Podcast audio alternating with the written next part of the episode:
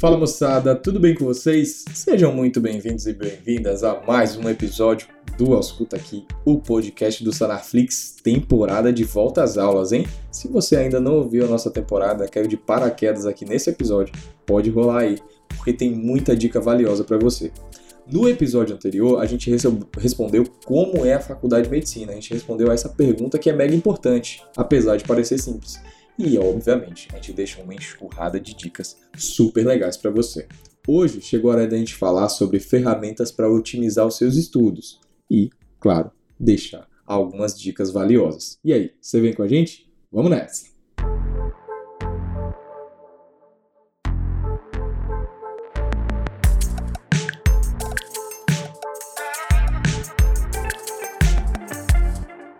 Gente, eu vou começar esse episódio aqui com um mega spoiler sobre a faculdade de medicina. É, não tem jeito, eu vou falar, não adianta, eu esperneado lá de lá. Eu vou dar o spoiler e ele tá dado. É o seguinte, ó. Independentemente do que você faça, você vai acumular matéria. Não tem jeito. Pronto, acabou, falei. Falei mesmo. Doa quem doer. A cada semestre, eu tenho uma teoria, né? Na verdade, que parece que acontece uma amnésia clássica em cada professor. Porque ele pensa que a gente só tem aquela disciplina. Brincadeirinha, né, gente? Mas assim, o volume de conteúdos é alto, de fato é bem elevado a carga horária teórica, na maioria dos semestres, principalmente nos iniciais. Então, assim, a gente tem que estar preparado para isso. A gente tem que considerar também que o choque de realidade vivido nessa transição da, do ensino médio para a faculdade, ele implica muito na adaptação, né? E, consequentemente, no acúmulo de matéria. Não entendeu? Eu te explico. No episódio, no primeiro episódio, a gente falou sobre essa transição do ensino médio para a graduação, que acaba sendo muito brusca, né? Porque no ensino médio a gente está habituado a um método tradicional, com os professores extremamente preocupados em passar o conteúdo. Na maioria das vezes, vai. Na faculdade, absorver ou não o conteúdo é uma tarefa única e exclusivamente sua. É um dever seu. Obviamente, a gente tem que fazer, falar do lado bom das coisas, né?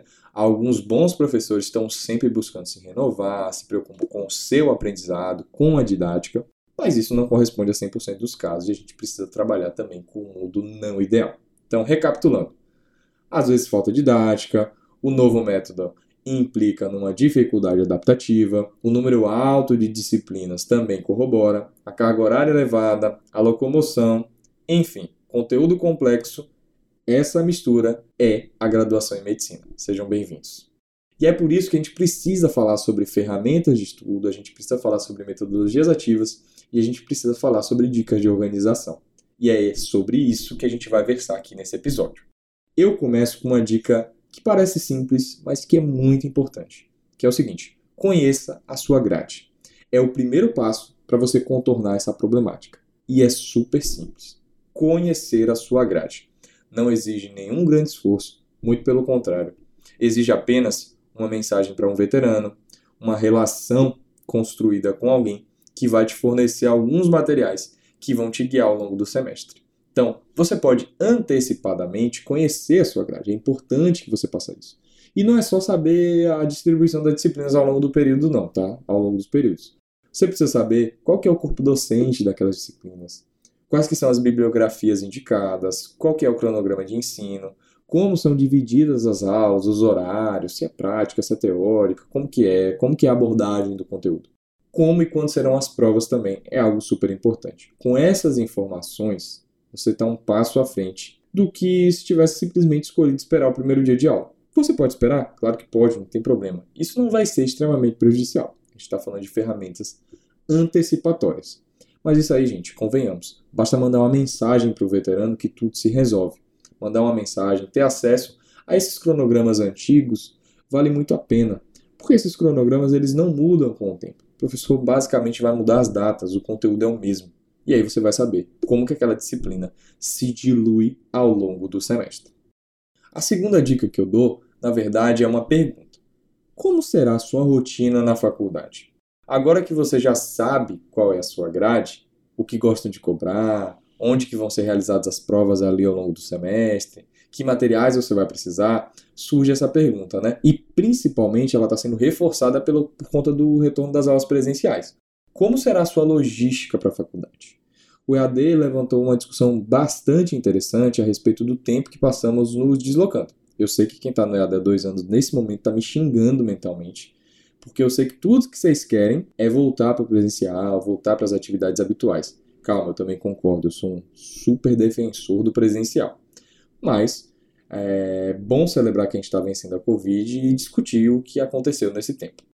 Voltando ao ponto crucial. O que é fato é que você precisa saber como vai ser o seu deslocamento, como vai ser a sua logística, como vai ser o seu dia a dia. Se você mora fora e vai para uma cidade nova fazer o curso, a minha dica é bem simples. Procura um local próximo, de preferência que dê para ir a pé. Os bairros ao redor da faculdade costumam ser mais caros, porque tem todo o hype de estarem ao redor da faculdade e tal. Mas ponderar essa relação custo-benefício é importante, porque você vai deixar de gastar com transporte para pagar talvez um aluguel um pouco mais caro. Outras vantagens de morar perto é que geralmente esses bairros eles são assim completos, tem todas as opções que você precisa, tem todos os serviços. E por experiência própria eu falo que acaba sendo melhor morar perto da faculdade pelo que você pode vivenciar de atividades extracurriculares e, enfim, viver a atmosfera da faculdade bem de perto. Se você mora na cidade e mora longe, por exemplo, aí a gente parte para um segundo tipo de dica. Você tem carro? Se você tem carro, você tem uma situação confortável e aí é só se organizar no horário e no caminho para chegar no horário. Se você precisa se locomover de ônibus, de metrô, aí você tem que pesquisar quais são as suas linhas que você vai pegar, os horários, para você tentar chegar sempre com pontualidade. É ruim pegar aula na metade, gente. Não faça isso com você. De preferência, é até legal chegar mais cedo e ficar revisando. E guarde isso aí de chegar mais cedo e ficar revisando, porque agora eu vou falar de locais de estudo e tem uma dica bem bacana para você que pode se planejar para chegar mais cedo. Terceira dica do episódio de hoje, o local de estudos. A gente precisa também falar sobre isso. Onde é que você vai estudar? De maneira geral, dicas super clichês. O local de estudo precisa ser o quê? Calmo, organizado e minimamente confortável, ergonomicamente confortável. Gente, estudar definitivamente não é uma tarefa fácil. Aí você passa em medicina, todo mundo começa a te elogiar, dizendo que você gosta de estudar, não sei o quê. Tudo bem, você pode até gostar de estudar, é muito legal, mas não é fácil, porque tem muitos distratores. E é por isso que é extremamente importante que o seu canto de estudos torne essa tarefa menos difícil. Uma coisa muito bacana que a gente pode fazer é usar os espaços da própria faculdade. Lembra que eu falei que ia ter uma dica agora, uma coisa linkando com a outra? Então, assim, muitas faculdades oferecem, obviamente, as bibliotecas e algumas salas de estudo.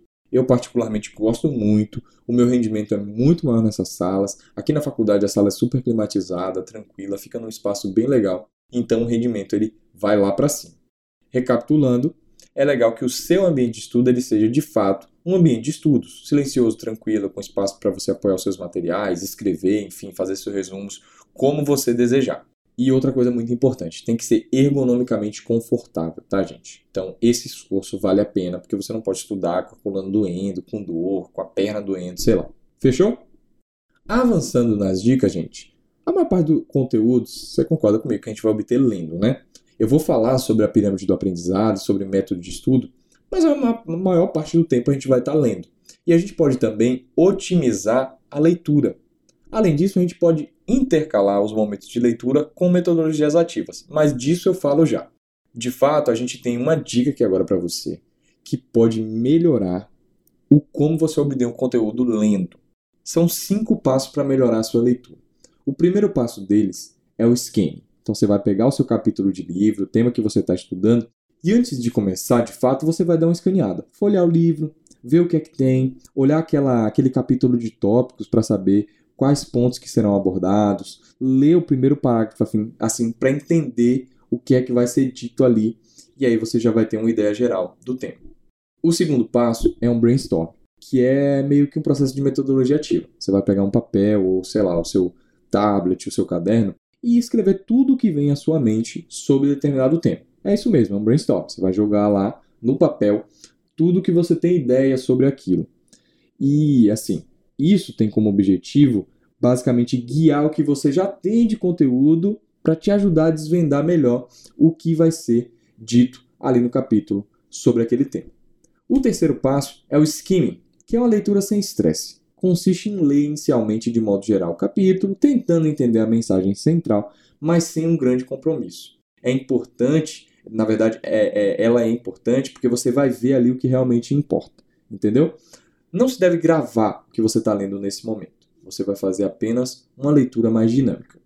O próximo passo é o Detail Reading. Agora sim, é o momento em que você vai fazer uma leitura mais profunda, focando em interpretar, compreender e analisar um texto. Empecilhos como dúvidas de vocabulário devem ser sanados nesse momento, tá?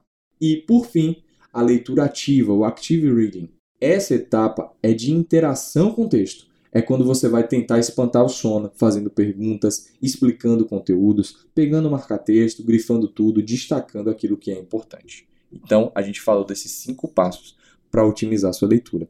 E agora, a gente vai passar para outra dica que envolve a pirâmide do aprendizado.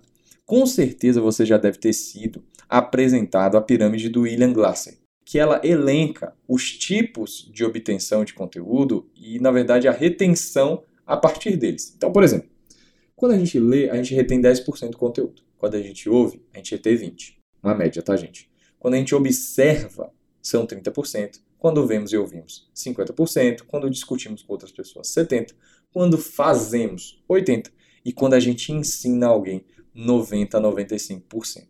Se a gente for parar para pensar, a forma tradicional que é a leitura, ela está no topo da pirâmide, mas nesse caso está no topo da pirâmide não é bom.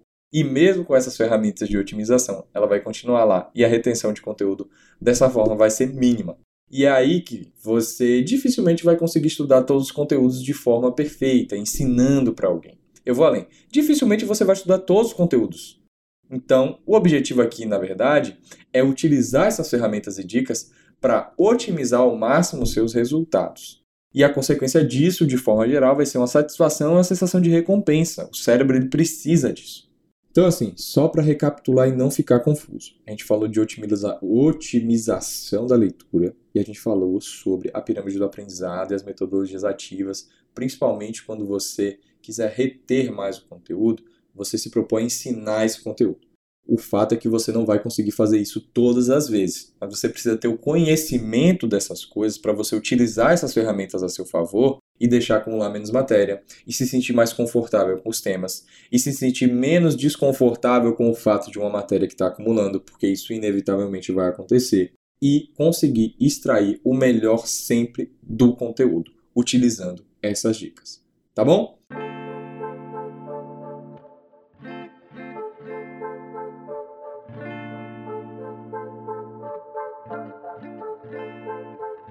Aqui agora a gente vai passar e deixar para trás as dicas e falar de fato das ferramentas. E a gente elencou cinco principais ferramentas de estudo que são utilizadas na Faculdade de Medicina, que podem ser utilizadas e como elas podem te ajudar, tá?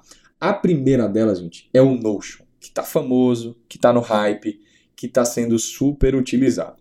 O Notion nada mais é do que uma aplicação que fornece componentes como notas, base de dados, quadros, calendários, lembretes, tabelas, enfim, uma infinidade de coisas. Os usuários eles podem ligar esses componentes para criar, utilizar esses componentes para criar os seus próprios sistemas de gerenciamento de conteúdo, tomada de notas, gerenciamento de dados, de projetos e muitas outras coisas. A verdade, gente, é que o Notion te permite uma infinidade de possibilidades. Uma das grandes vantagens do Notion é que você pode centralizar muitas informações e utilidades nele e acessar tanto no computador quanto no seu celular. Então, você está estudando na sua casa, no seu computador, no seu tablet, você vai poder consultar esse conteúdo quando você estiver no caminho, é, ouvindo uma música, você abre lá o aplicativo e ele vai estar disponível. Você pode fazer resumos, o seu calendário, sua lista de tarefa do dia, armazenar material, enfim, tudo isso é possível. Então, aqui a gente carimba o Notion como uma ferramenta extremamente importante. E eu te dou a dica de acessar o YouTube e pegar uns tutoriais para você aprender e centralizar a sua vida por lá, porque é uma aplicação muito legal. A segunda aplicação que a gente trouxe aqui, pensando nesse período em que a nossa atenção é super disputada, é o método Pomodoro. Tradicionalzão, em todo o texto, podcast ou vídeo sobre dicas de estudo, o Pomodoro vai estar lá.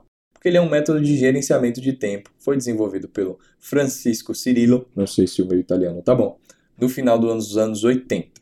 A técnica ela consiste na utilização de um cronômetro que vai dividir o trabalho em períodos, geralmente de vinte e cinco minutos, separados por breves intervalos de tempo. Então você faz vinte e cinco minutos, cinco minutinhos de descanso. Está disponível como aplicativo para o celular, computador, extensão de navegador, tudo isso. É muito fácil obter. E a ideia é manter esses períodos de concentração máxima, que são sustentáveis e espaçados por breves descansos. Porque ler durante uma hora não é bom, você vai se distrair, você vai ver aquela mosca saindo na parede assim, você vai começar a prestar atenção e aí você vai ter que voltar à leitura. São momentos de hiperfoco assim, de vinte e cinco minutos e depois você vai descansar o seu cérebro. Após quatro ciclos de vinte e cinco minutos, geralmente há um descanso maior de cerca de dez a vinte minutos. É muito legal. Outra aplicação super carimbada aí, Pomodoro, para vocês. A gente vai para a terceira ferramenta de estudo, que é o Anki. O Anki é um aplicativo para computador que permite estudar usando flashcards. E quando a gente fala de flashcards, gente, a gente lembra de Sanar e a gente lembra de metodologia ativa. Vamos combinar, né? O usuário do Anki ele pode aprender novos idiomas, novos conteúdos, revisar matéria para prova, tudo o que você imaginar. Com auxílio de textos, áudios, fotos, você pode montar os seus flashcards como você quiser. E aí você vai facilitar a memorização do conteúdo. Na plataforma existem baralhos que podem ser compartilhados, baralhos de flashcards, e é por isso que você vai poder estudar com seu grupo, com a sua panela, com a sua turma, enfim. E o legal é que alguém pode ter notado algo do assunto que você não percebeu e criar um flashcard, e aí você vai lá e vai revisar de forma ativa. Mais uma ferramenta carimbada ideal para os estudos, principalmente focando na parte de metodologias ativas. Seguindo para a nossa quarta dica de ferramenta, eu vou te indicar, obviamente, os atlas digitais, tanto de anatomia quanto de histologia, pensando principalmente na galera do ciclo básico. Esses são apps extremamente necessários, gente, principalmente nos primeiros períodos da faculdade. De uns tempos para cá, eles se aprimoraram muito e são praticamente indispensáveis. Eu vou indicar quatro aqui, dois de anatomia e dois de histologia. O Complete Anatomy, o Anatomia Atlas três D, o Atlas de Anatomopatologia da Unicamp, que é chamado de anatipat, que tem muita imagem legal, dá para estudar tanto histologia, quanto imuno, quanto patologia. E o Histology Guide, tá? Fechou? Anota essas dicas aí, porque eles são mega importantes. Obviamente, tanto esses Atlas, como o Anki, como o Notion, ele tem versões pagas, mas as versões gratuitas dá para quebrar um galho bem legal. E por último, e não menos importante, você que é medicina, gente, a quinta dica é o Sanarflix. A verdade é que dificilmente você vai encontrar uma plataforma com videoaulas, supermateriais, mapas mentais, questões comentadas, fluxogramas, artigos e diretrizes pelo preço do Sanarflix. Começa por aí.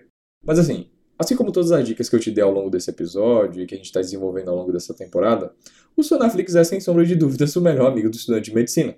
Com esse arsenal de materiais, a principal dica que eu dou é ver os assuntos com uma antecedência. Tá, tudo bem, você não quer assinar o Sanarflix. Vai para o YouTube e vê os assuntos com antecedência, para você já chegar na aula com tudo afiado. E se você não entendeu o assunto, você vai ter a oportunidade de ver de novo. É só dar uma conferida. Mas o mais legal, no caso do Sanarflix, é que você pode baixar as aulas e assistir no caminho, chegar lá na faculdade e assistir naquele ponto que não tem internet. Então, conheça, descubra e aproveite o que o Sanarflix tem para oferecer para você. E conheça, descubra e aproveite o que a faculdade tem para te oferecer de melhor. Fechou?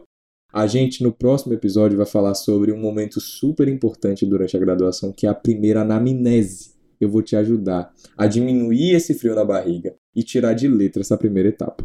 Se você caiu de paraquedas nesse episódio, dá uma conferida dos nossos outros aí, porque tem muita coisa legal. Discussão de caso clínico, entrevista com especialista, debate sobre temas, especial sobre o setembro amarelo, enfim.